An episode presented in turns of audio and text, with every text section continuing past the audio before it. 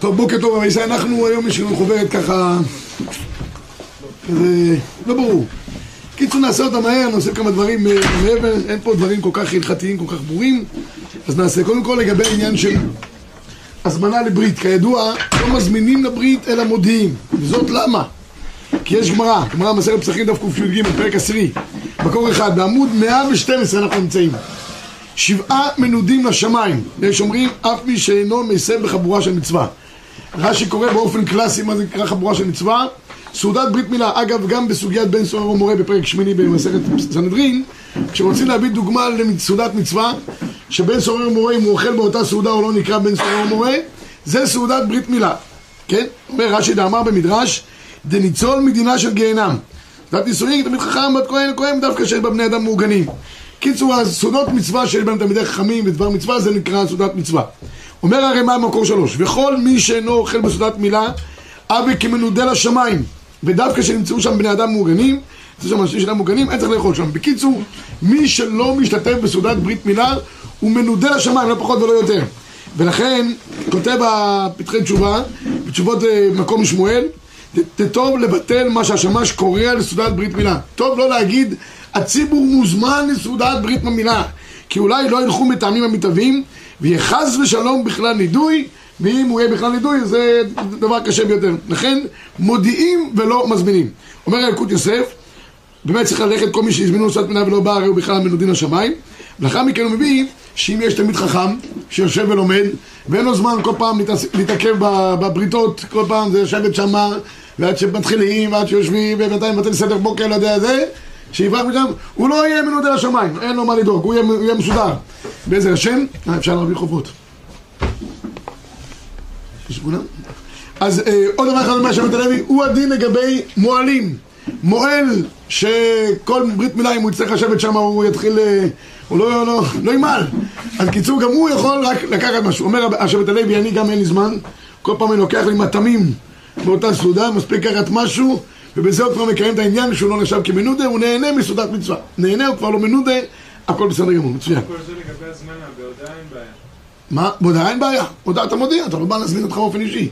אה, יש הרבה הודעות על אה, סעודות ברית מילה, אם לא תלך לכל אחד מהם, תהיה מנודה, השם ירחם. אנחנו רק מודיעים ותו לא. ואם אתה הולך ולא נהנה מהסעודה? כי הסעודה לא טעימה? גם. אתה לא, אתה באת, היית... אבל צריך היית. בבית כנסת ובאותו יום היה ברית. אבל אה, אחר כך לא התעכב. היית, צריך להתעכב קצת מהסעודה. צריך להתעכב. בזה. כן, אם, אם, אם אפשר. זה, זה, הגמרא אומרת, ניצול מדינה של גיהנם. אבל יותר קל אם לא הזמינו אותך. היית, אמרת מה זה טוב, הלכת, אין שום בעיה. אמרו לך בכבוד תיכנס לסעודת ברית מילה ולא באת, זה שם את זה. כן. אני כשהייתי בחור, שלחו אותי להרצליה, להזמין לברית. אז לא אמרתי, ודעתי להם, יש לנו ברית. אף אחד לא בא. הוא לא הזמין אותנו. לא הזמינו אותם, רק הודיע. אולי לה- שיש לנו ברית. אני קודם שיבוא. כן, צריך לא- להזמין. לא הזמנת, לא מגיעים. לא בא. רק שרים שיש פה ברית וסעודה למטה למשפחה. נכון, לא, אז... אה, קצת בעיה. אז לא לא הודיעו, מצוין, לא אמרו לך כלום, אמרו לך אה, משהו. לא זה כמו. שרבי יעקב אומר, אני הייתי בזה, אמרו לך זה, אם יש לך משהו לטעום, תטעם, אם אין לך משהו. לא- לא הזמינו אותך, כל מי שאינו אוכל בסעודת...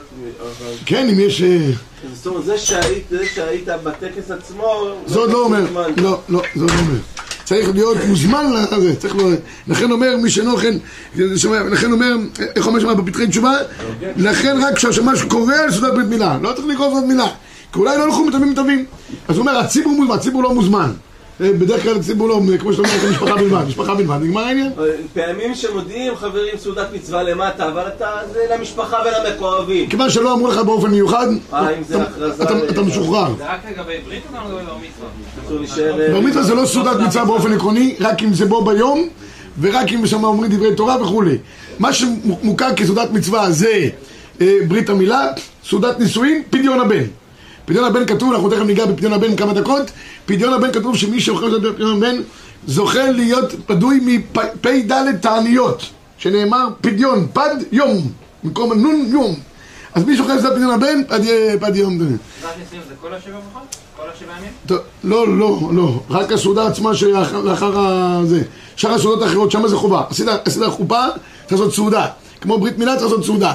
בנישואין, הסעודה היחידה שהיא חובה, זה אחרי החופה. לאחר מכן, אם מתאספים עשרה אנשים ויש פנים חדשות ורצוי שיהיה גם חתן וכלה, אז עושים סעודת שבע ברכות. אבל אם לא, לא. מן הלכתחילה כל סעודת מצווה ראוי לכתחילה להיות על פת. ראוי גם שיהיה על בשר. אבל מי שלא יכול, אז כתוב שיוצא ידי חובה גם מיני תרגימה, מיני מזונות כאלה ואחרים, וגם אה, חלבי כמנהג אחינו האשכנזי. אבל, אבל, אה, אבל לכתחילה אתה שואל מה זה סעודה? סעודה צריכה להיות סעודה, כן, על פת, אה, קביעות סעודה. לכתחילה. ככה בדרך כלל, רוב ישראל ככה נוהגים, אני חושב, בסעודת בברית מילה, עושים, עושים על פת בצורה... מה? הרבה אנשים מוזמנים לחתונה, אז לא כולם רוצים ליטול ידיים. אה, זה, זה לא, אתה לא צריך את הידיים, זה שאלה אחרת.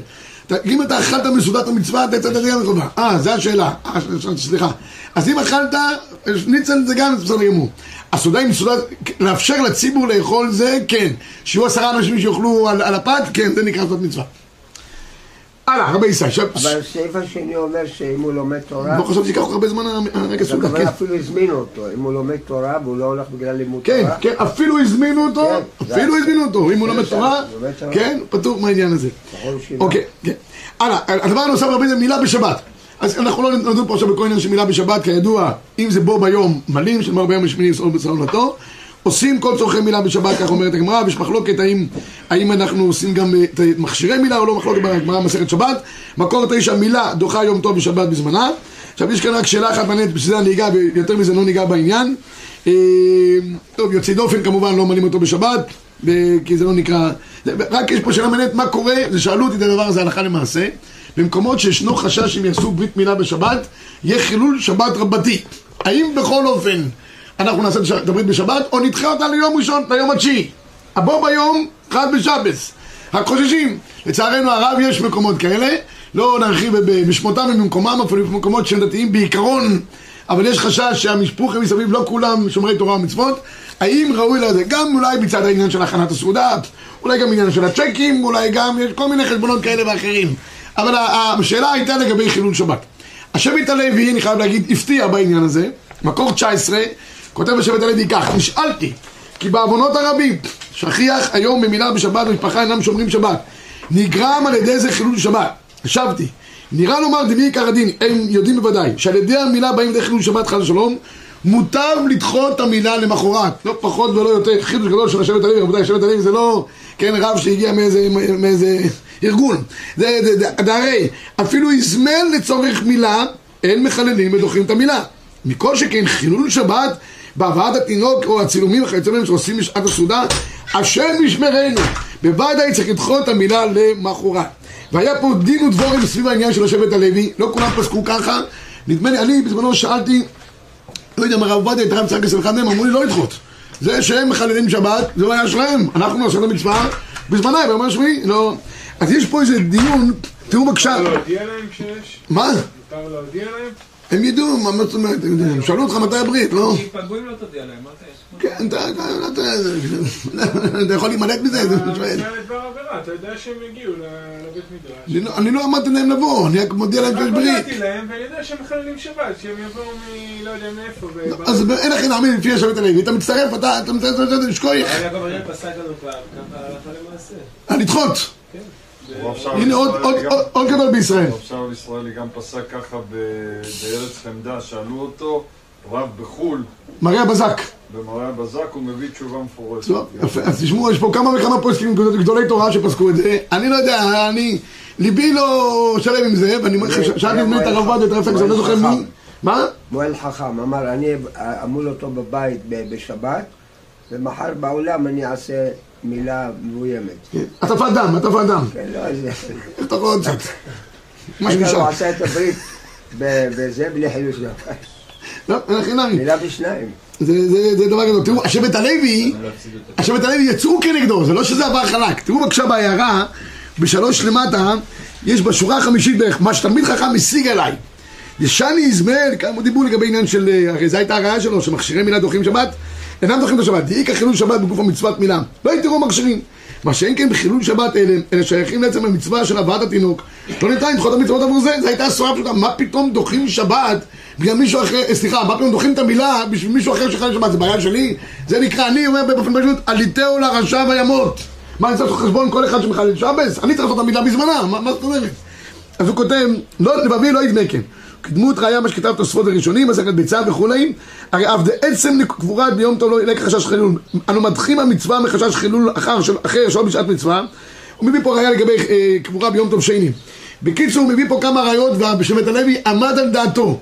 שאם יש מצב כזה של חילול שבת, עדיף לדחות את המילה על זה, במיוחד שיש פה עוד פוסקים כאלה ואחרים, אז ניתן עליהם לסמוך ודוחים, אף כמו שאמרתי, אה, זה גם הש- הש- הציץ אליעזר, סובר כמו שנראה לי עבדכם הנאמן, שצריך להתנדב מול בשבת, ואני לא עושה חשבון נס.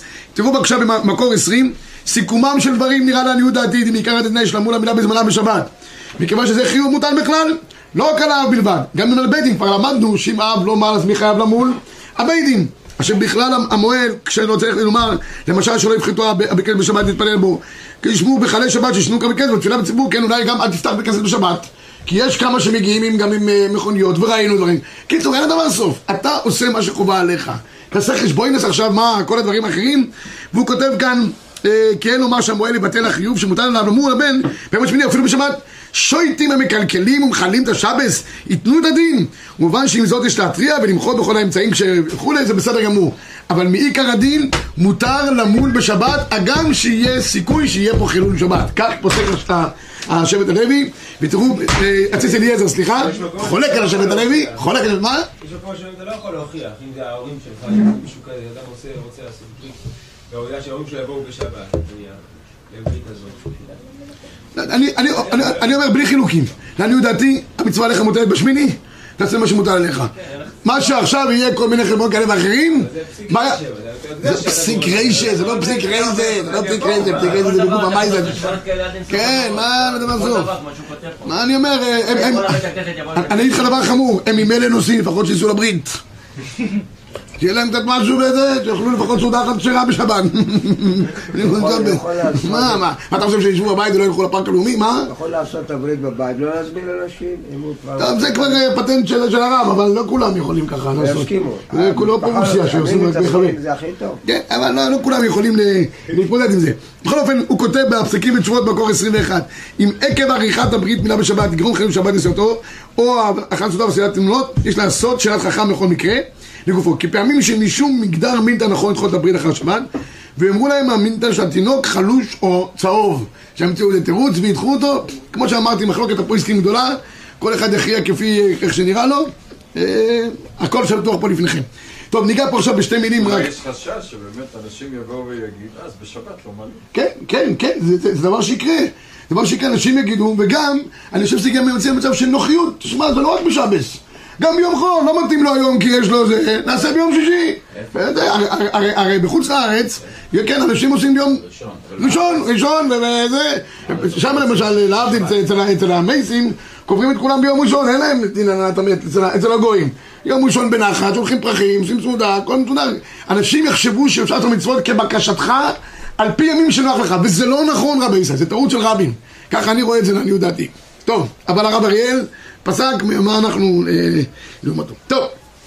קריאת שם, לא ניגע בדבר הזה בהרחבה, כל אחד שיקרא שם, אה, אה, רק צריך להיות, לקרוא שם באמת בצורה, בצורה אה, שהשם יכבד את, ה- את הילד ויכבד גם את שמו של אבותיו וכולי. שלוש שמות יש לאדם, ככה אומר המדרש, שם אחד שנותנים לו אביו ואמו, שם אחד שנותנים לו מן השמיים, שם אחד שנותנים לו חבריו. אבל צריך שבאמת יהיה השם זה, העיקר לא לקרוא בשם של רשועים באופן כזה או אחר, כי זה גורם גם איזה קלקולים לילדים באופן כזה. אשר שם שמות בארץ, אומר המדרש, אל תקרא שמות אלא שמות. שם זה מהות, ואם אדם לא מממש את שמו, זה נהפך לשמות. תמיד יש קשר בין המדרש לבין התוצאה. אל תקרא שמות אלא שמות. מי שאין לו שם טוב, מממש את יכולותיו, הוא נהיה שממה, חס ושלום. לכן צריך לדאוג שהשם יהיה שם אה, טוב. תראו בבקשה, את ה... אה, יש עוד דיון אחד בפוסקים פה, אם חלילה אדם נפטר לפני גיל 60, המנהג הוא לא לשים את שמו של אדם שנפטר לו עלינו צעיר, או לפני גיל 60, כי זה אה, סימן רע לזה, וראינו כבר דברים לא... לא זה, מי שרוצה לשים, אז תמיד אני אומר שם שני, אבל תמיד שאלו אותי, שם שני בשינוי. אני מזכיר, האבא שלו נפטר, יודע, אביה, לא יודע, אחיה, כל מיני כאלה ואחרים, אבל לא את השם עצמו לפני גיל 60, לא סימן טוב הוא, הוא לילד. אה, 60 וגם אה, מוות אה, בצורה אה, לא טובה, נכון? בדרך כלל לפני גיל 60 זה לא נראה משהו, לא, מיטת גם נשיקה. מישהו אחרי גיל 60 בצורה לא טובה גם נהוג, לא? אה, יכול להיות. פחות, פחות מקפידים על הדבר הזה, אבל עד גיל 60, עד גיל 60 זה חיוב כרת. ואם הוא נפל על קידוש השם, לא יודע, מלחמה. אז, אז יש כאלה שדנים, אבל רצוי שלא גם, גם על קידוש השם. ראוי להקפיד בדבר הזה. חייל שנהרג. אז, גם אז לא עושים. קצת שינוי, שינוי השם, שינוי השם קצת. עושים איזה שינוי, אפילו חיילים שהם קדושים, אה, שלמה זלמן אוהב תמיד היה צועק בחורי ישיבה שהולכים לקברי צדיקים, הוא אומר תלכו פה להר הרצל, הצדיקים הגמורים, יש יותר צדיקים מהם שמסרו את נפשם על העם והארץ, שום בריאה לא יכולה לעמוד במחיצתם, צודקים, צדיקים גמורים. אבל בכל אופן, למי חש מבעיה. האגרות משה כותב ב-33, היא נראה לי משנה, שאני השם במקצת, וכפי שנקרא אחותו, אין בזה קפידה. כתב הים של שלמה, ואולי כיוון למעלה הנבואה ושינו בו קצת. בקיצור, שיהיה קצת איזשהו שינוי. וגם ראוי לקרוא על שם צדיקים, על שם האבות הקדושים, וכולי וכולי, ו... ואם אה, כל אחד כפי מנהגו, הספרדים על, על שמות העשבים, זה עושה להם נחת רוח. שמישהו שאין לו ילדים? מה, מה? שנפטר צעיר בלי ילדים? אה, לא, לא, לא משנה? לא משנה. מה שאני יודע, לא משנה. עצם זה שהוא לא עלינו, מת בצורה לא זה, עדיף לא לקרוא על שמו. אה, כמובן לדאוג לילדים שלהם שם, אה, שם אה, משונה. תראו בבקשה ב-37, אני רק לוקח פה כי אני רוצה לגמור את העניין הזה מהר. שמעתי מהגרם אליהו זצ"ל, שעל מנת לשנות את שמו הפרטי לשם עברי, אין צורך בטקס שינוי השם. יש פעמים שאנשים משנים את שמם. הרב אריאל פה, הבאתי אותו, הוא צועק על כל האנשים האלה שמשגעים אותו. על העניין הזה, תראו ב-43, הרב אליהו, אני תכף נחזור לדבר הזה גם, הרב אריאל כותב, צריך להיזהר, להיסחף ולייחס לנושא השמות דברים שאין להם שחר. היה אחד סיפר לי, הבן שלו היה ממש וילדחיה, וילדחיה, אמר לי, הלך לאיזה מקובל, אמר לו, כן, קוראים לשם שלך אריה, אריה אז הוא מתנהג כמו אריה, אז הוא טורף את כל העולם. מה אני אעשה לו? באמת תקרא לו צבי, מרגע שנהיה צבי הוא נהיה כמו כבש. שקט, לא זז מהמקום, נהיה אפאתי לגמרי. לא יודע, לא יש כאלה עושים חשבון של שמות, הרב אליהו באמת היה עושה חשבון של שמות באופן כזה או אחר. היו באים לפני החתונה, היה עושה את השם של החתונה, זה מסתדר, לא יודע, המספרים שם, כל העסק כפי המקובלים, היה אומר אם כן אפשרי או לא אפשרי, אבל מספרים. שפעם אחת הרב אליהו הגיע לחתונה, וביקשו ממנו חופה וקידושין, אמרו לו חופה בשמונה, הרב אליהו היה מגיע בזמן, חופה בשמונה. טוב, אבל האבא של החתן מסתובב סהרורי, הוא אומר לו, מה, מה, מה, מה הלחץ? הוא אומר לו, לא, לא, שהרב הגיע זה לא בעיה, שהרב אה, התעכב פה, זה לא- בשבילו לא היה בעיה. הוא אומר, פשוט מאוד, החתן והכלה עוד לא הגיעו, הלכו לאיזה מקובל, עשו להם חשבון של השמות, והוא אמר להם, חייבים שהחופה תהיה בשמונה, אם אתם רוצים שמזלכם מזלכם יאיר. והם לא נמצאים, ואני בלחץ אימים שהשם ירחם ויהיה איתם. טוב, הרב אליהו רואה שהוא ככה בהיסטריה, הוא אומר, תגידי, שהלכת למקובל, איך קוראים לבן שלך? אומר לו, בנימין. אומר לו, אמר לו בנימין, עם יוד אחד או עם שני יהודים? אומר לו, עם יוד אחד. אומר לו, אני בדקתי עם שני יהודים, זה בתשע. תהיה רגוע לגמרי, אה, הוא נחה דעתו, נגמר העניין. הרב אליהו היה פיקח גדול, ידע איך להרגיע את האנשים. אז, אז הרב אריאל, במקור 43, כותב שצריך להיזהר ולהיסחף לנושא שמות הדברים שאין לו שחר. הרב אריאל אף פעם באמת אין לו סבלנות לכל הזה. כבר הגיעו אלינו אנשים, ביקשו להחליף שמות בגלל המזל שיש בהם בחיים. אין מזל לישראל, לא מן השם הזה. העיקר תלוי בתורה, בתשובה, מעשים טובים. כך כותב הרב אריאל. ובמקום להשקיע אנרגיה בחיפוש שם מתאים, עדיף להשקיע בדברים רציניים. ובמקום לבלבל את המוח לכל העולם. גם בבחירת שם לילד, יש להיזהר מניחושים ומאוננים. תת לילדים שם שההורים סבורים של מסר חינוכי חשוב. כן, יש אנשים קוראים מסכנים לילדים שלהם כל מיני שמות כאלה ואחרים. אני לא יודע, באמת היום דברים הזויים. והילדים אחרי זה מסכנים, סובלים, גודלים בתור אה, סבא, קוראים לו, לא יודע מה, שולחן, ראיתי גם זה, קוראים לו צלחת, קוראים לו זה, כל... אז כן, אה, נמצא בבית אבות, קוראים לו שם של ילד בן חמש. אז כן, לחשוב על זה, רבי ישראל, שיהיה להם שמות נורמליים לילדים. וכן השם תמיד חכם חשוב, או שם קרובי משפחה, שיוצר דורות באים, או שם של בו מסר חינוכי, כן? לא תמיד שמע כגרים. הגמרא אומרת, מסכת יומא, שרבי מאיר היה בודק בשמות. שאם היה אחד שהיה אומר לו זה שם כזה שהוא לא מפוקפק, לא יעשה איתו עסקים. לא יעשה איתו עסקים.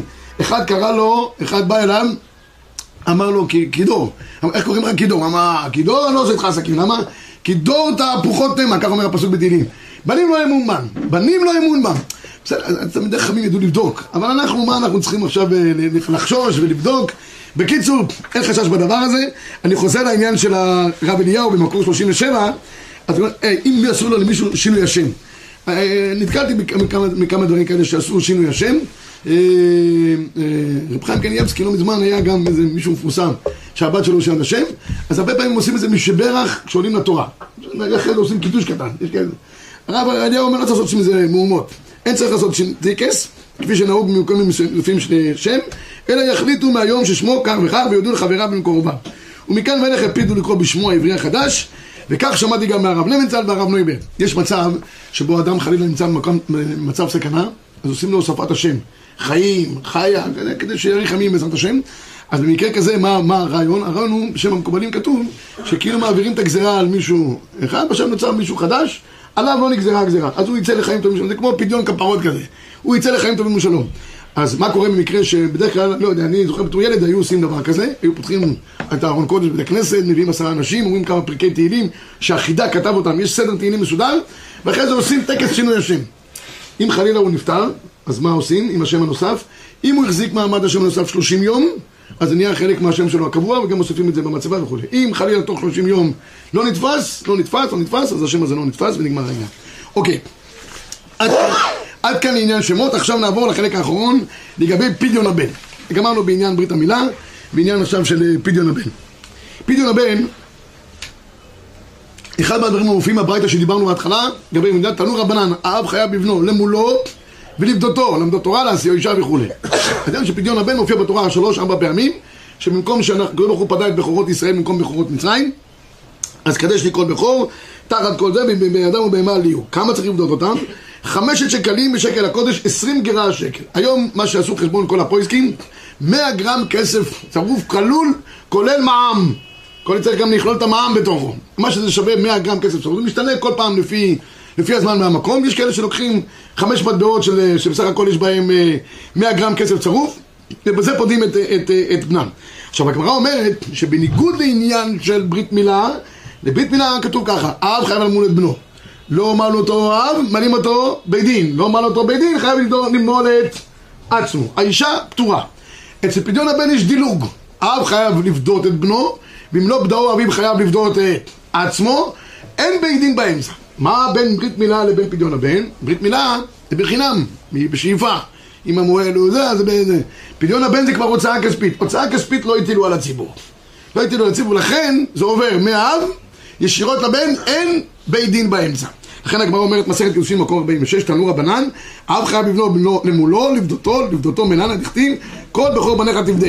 ואיכא דלא פרקי אבוה, מחייב איהו למפרקי, דכתיב, פדו תפדה.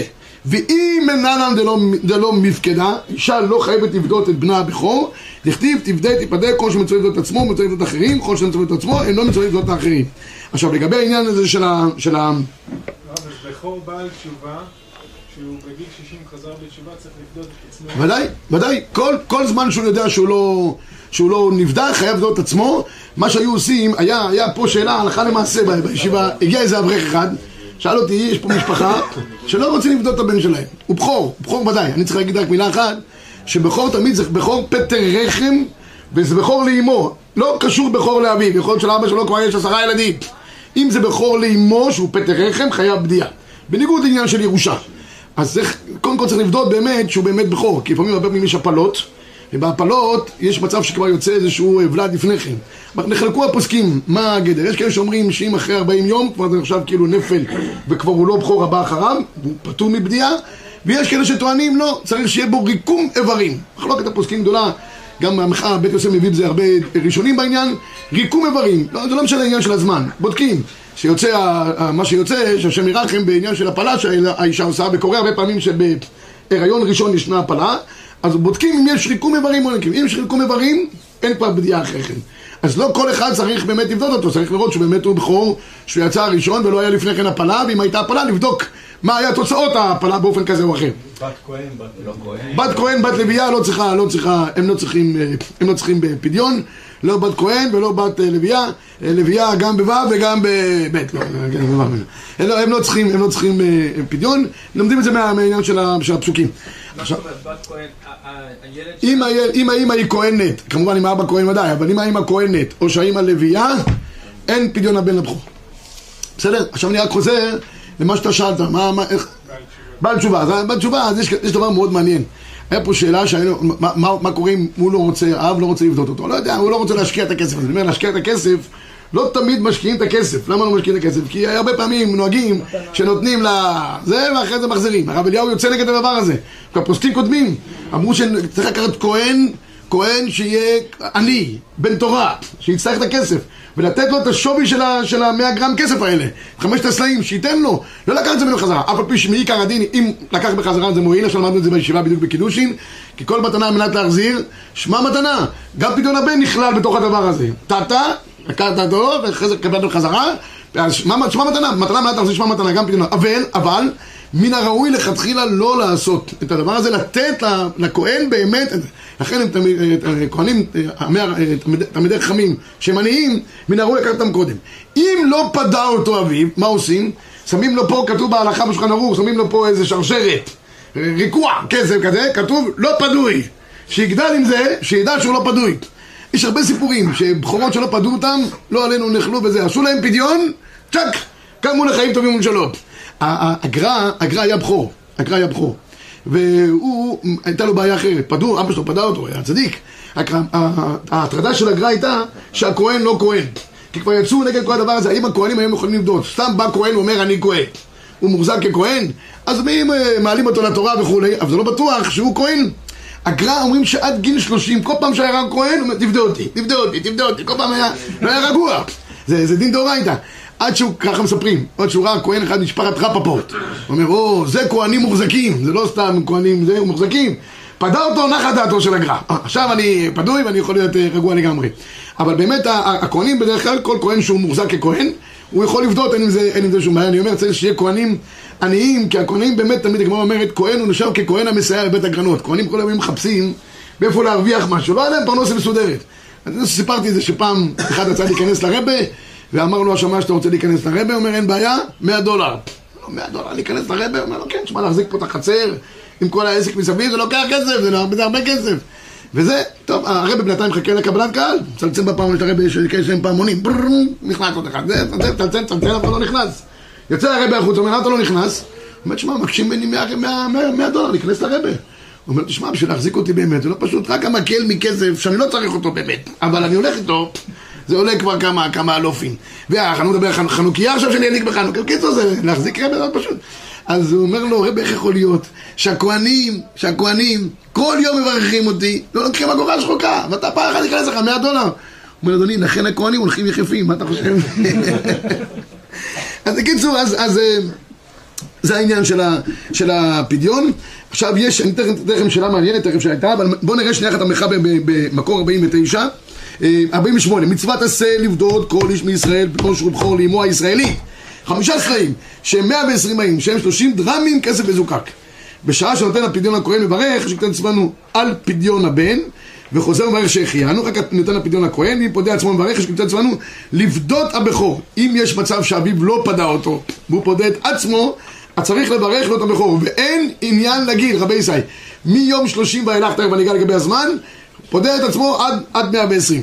ויש אומרים דף פודה עצמו מברך על פדיון הבכור, אומר המחבר ב-49, אין פדיון הבכור תלוי על פטר רחם, שאם מי אינו בכור להם, אף מישהו בכור לאב, אינו חייב פדיון. כהנים נביאים פטורים מפדיון הבן, אפילו כהן נביאים נשאלה ישראל, הבן אין הבן חייב פדיון, שאין הדבר תלוי באב אלא בהם, שנאמר פטר רחם ישראל. ולכן בניתוח קיסרי למשל, אביו פטור, מ- פטור מלפדותו. עכשיו, יש, יש פה שאלה מעניינת שהרב עובדיה דן בה, אני, אגיד רק את ההרחבה של השאלה, והפסק המיוחד שיש לרב עובדיה. אה, אני רק אגיד את ההקדמה לדבר הזה, אבל אה, ניגע בזה בשנייה אחת. תראו, יש בעניין של פדיון הבן, הרי צריך לברך את הברכה של, הפדיון. כאן שאלו את הרב עובדיה שאלה מעניינת, והוא הרחיב בה מאוד, אני אתן רק תמצית התשובה, כי זו תשובה שנוגעת לכמה עניינים, אני אגיד עוד שאלה אחת שהרב עובדיה לא התייחס אליה בתשובה שלו, אבל צריך להתייחס אליה גם. השאלה הייתה כזאת, היה סיפור שהייתה בחורה שהייתה בת למשפחה משפחה טובה והיא יצאה לתרבות רעה, לא עלינו, בסדר? הלכה לצפון, לא יודע מה, התעברה שם ממישהו שלא כהוגן והיא הייתה מעוברת והיא הפילה, כמו שעושים להרבה נשים רווקות, כן, אז היא הפילה. טוב. לימים חזרה חזרה לבית אביה ושבה לבית אביה, בנעורי בית אביה וחזרה בתשובה. התחתנה עם אברך, משי, צדיק, כשלג, בסדר? הוא היה בטוח שלקח פה אישה שהיא צדיקה טהורה, לא ידע את כל העבר שלה. והיא אה, ילדה, נולד להם בן, הוא היה בטוח שהבן הזה בכור לכל דבר ועניין. עכשיו, מה יעשו לא בכור? כבר, כבר הפילה ודאי, זאת אומרת, היה פה ולד ודאי. ואי אפשר. שאלו את הרב עובדיה יוסף, האם אפשר לעשות הצגת פדיון על כל המשתמע, כולל לברך ברכות, שהברכות הן ודאי ברכות ל... בטלה לכל דבר ועניין. הרב עובדיה דן בשאלה, אה, אה, בדבר הזה, שיש בזה גדר של כבוד הבריות. ברור שאם הדבר הזה ייוודע לחתן, יהיה פה פיצוץ, מי יחשוב שהתחתן עם אישה לא, לא צנועה חס ושלום, ולאחר מכן יהיה גם אה, מהומה, ו- אז יש פה שאלה של כבוד הבריות. השאלה כמה כבוד הבריות יכול להילקח בחשבון, על חשבון ברכה לבטלה. אז אני אספר לכם דבר אחד שהרב עובדיה לא נגע בו בתשובה, אבל המקורות הם אותם מקורות, לא ניגע בזה באריכות, שתי דקות אני אגע בדבר הזה. הייתה שאלה גדולה שהגיעה לנודע ביהודה, באור החיים בסימן ל"ה. היה פעם אה, מושג שנקרא יומים, יומים, היו בחורי ישיבות, לא כמו פה, אנחנו זוכים, ברוך השם, ריבורי דואג לנו, יש פה סעודת מלכים כל, כל ארוחת צהריים. עם יגאל, אתה יכול לקחת כיד המלך. פעם זה לא היה ככה, בחורי ישיבות היו גומרים את השיעור בשעה אחת אחת, היו מתחילים לחפש פה אצל התימנים לאכול משהו. סתומים, אצל הרב היה טוב, אבל לא כולם היו מקבלים אותם יפה, חלק היו זה. היה אחד שהגיע לאיזה בית, והאיש היה איש עסקים, הוא לא היה בבית בשעות הצהריים, והוא התקבל בברכה. הוא התקבל בברכה, הייתה נותנת לו ארוחת צהריים, וכל כך התקבל בברכה שאחרי כל פעם אחרי ארוחת צהריים הוא היה נכשל עם אותה אישה. אשת איש לכל דבר ועניין. לימים, היא הייתה מבסוטה ממנו, נתנה לו את ביתו. התחתן עם הבת שלו, טוב. לימים למד הסוגיה במסכת כתובות דף ט', שאישה שהיא אשת איש חלילה שעושה דברים שלא יעשו, היא אסורה לבעל, אסורה לבועל. אז הוא שולח מכתב לנודע ביהודה, הוא אומר, שמע, החותן שלי, לכאורה אשתו אסורה עליו, הוא מסודר. הוא עם הבת, הוא מסודר, אין לו, אין לו בעיה. החותן שלו, הוא צריך להודיע לו שאשתו אסורה עליו. מה השאלה? לכאורה, מה, למה לא? הפרושי מאיסורה. העניין הוא אומר שכל בניה תופסים משרות תורניות נכבדות בעיר. כולם ראשי כהנים וכולי. ואם מתברר להם ש... אם מתברר ש... זה, יצאו עליהם נעל שממזרים. כי מי אמר שהיא נכשלה רק עם אחד, אולי נכשלה גם עם אחרים. בקיצור, יש פה כבוד הבריות שעומד מול העניין הזה של, של איסורי דאורייתא, שכל פעם שבעלה נמצא איתה, הוא, היפה בכל השאלה הזאת היא, שבסוף הוא כותב, והרב ימציא לי גם דרך תשובה על החטאים, רק דרך תשובה קלה, כי אני אברך שיושב ולומד יומם ולילה. צדיק, חבל על הזמן.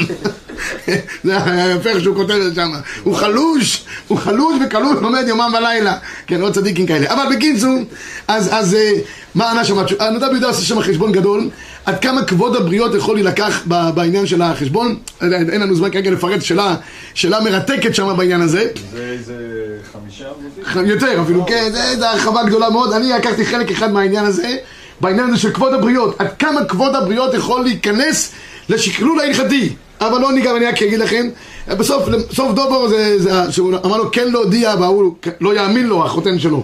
כי בדרך כלל אם הוא לא מאמין, אז אין פה שוויה נפשי חתיכת איסורה. אבל זה נכנס גם בחשבון פה. הרב עובדיה שוקל, האם פה יש מצב שאני אתיר לעשות פדיון הבן עם ברכה, שהברכה היא חובת עלה, מפני כבוד הבריות. תראו בבקשה ב-51, אישה שבהיותה חילונית התעברה באיסור, הפילה את העוברה לאחר שהוכר עוברה, לאחר שחזרה בתשובה נשאת בן ישיבה, נולד להם בן בכור, חושש לספר לו שעשתה הפלה כדי שלא יופר שלום בית, מותר לה שלא לספר על ההפלה, והבן, הבעל יעשה פדיון הבן, ואפילו אם גורמת לו שמברך ברכה לבטלה, אין בזה איסור, משום שלום בית. אחד הראיות שהקדוש ברוך הוא היה מוכן שימחו את שמו על המים כדי להתיר של בעלה. אז מה פה? כל שכן. וטוב ונכון שהרב המקומי יודיע לכהן שידלג על השאלות השגרתיות האם האישה הפילה איזה פעם, הרי עושים איזושהי חקירה אתה רוצה את הבן שלך, חזרה, זה זה זה, כן? לבל תצטרך לשנות מפני השלום אז רק בדיון הזה, שם יש דבר זה מקום שיש כתוב שם בגמרא, מקום שיש חילול השם, אין חולקים כבוד לרב. אז יש סיפור יפה, שהחידה פעם אחת הגיעה לגרמניה, ושם היה אסור לאכול דגים, אבל היא ראתה, היא ראתה, בעלת הבית, הרבנית, שהגיעה החידה, מנהג הספרדים לאכול בכל סעודה דגים. כך מנהג הספרדים, זה מקורו בזוהר. למה מקורו בזוהר? כי הדגים לא חטאו בחטא המבול. הם היו נוני, נון קדישין, הם היו נון קדישין, לא חטאו. אז אוכלים אותם, נותנים להם פריבילגיה לדגים, אוכלים אותם כל, כל, כל סעודת שבת. אז היא קנתה כבד דגים. אבל הרב הגיע וראה שיש שם כבד דגים. הוא אמר לא לקנות דגים. הוא אמר, תשמעי, זה חילול השם. אני אמר, דאתרא פה, ואת קונה פה דגים, חילול השם. טוב, שתקה. ובערב התחילה לחלק את הדגים בליל שבת, נתנה לכולם מחוץ לבעלה. דילגה לה. אומרת, אה, מה איתי? אומרת לו, כל מקום שיש חילול השם, אין חולקים כבוד לרב. נגמר העניין. טוב, אז בקיצור, רק יש עוד דבר אחד מעניין בין הספרדים לאשכנזים, פודים את הבן רק אחר שלושים יום. יש כאלה שלא יודעים, פודים אותם, זריזין מקדימים ביום השלושים. רק יום שלושים ואחד. רק נחלקו הספרדים מהאשכנזים. הספרדים נוהגים לעשות פדיון ב- בלילה, בליל 31, האשכנזים דווקא ביום. מאיפה נובעת המחלוקת? מתי היה אה, פדיון הבכורות במצרים? האם בלילה או ביום? חלק אומרים הגאולה הייתה בלילה. ויהי בחצי הלילה והשם יקרא כל נוחו. יש כאלה אומרים שיציאת מצרים הייתה דווקא ביום. בקיצור, הספרדים נהגו לעשות בלילה, ביום. האשכנזים עושים שיהיה 29 יום ב-12 שעות. אה, לא, זה עוד, דיון שיש, האם צריך להיות ת' ת' ת' ת' ת' חלקים? ביום, כן או לא, להלכה נפסק שלא, אנחנו צריכים 30 יום שלמים ונגמר העניין, כן, ככה פוסקים. יש כאלה שרצו להגיד כמו לא, ש... אבל יש כאלה שנוהגים בלילה.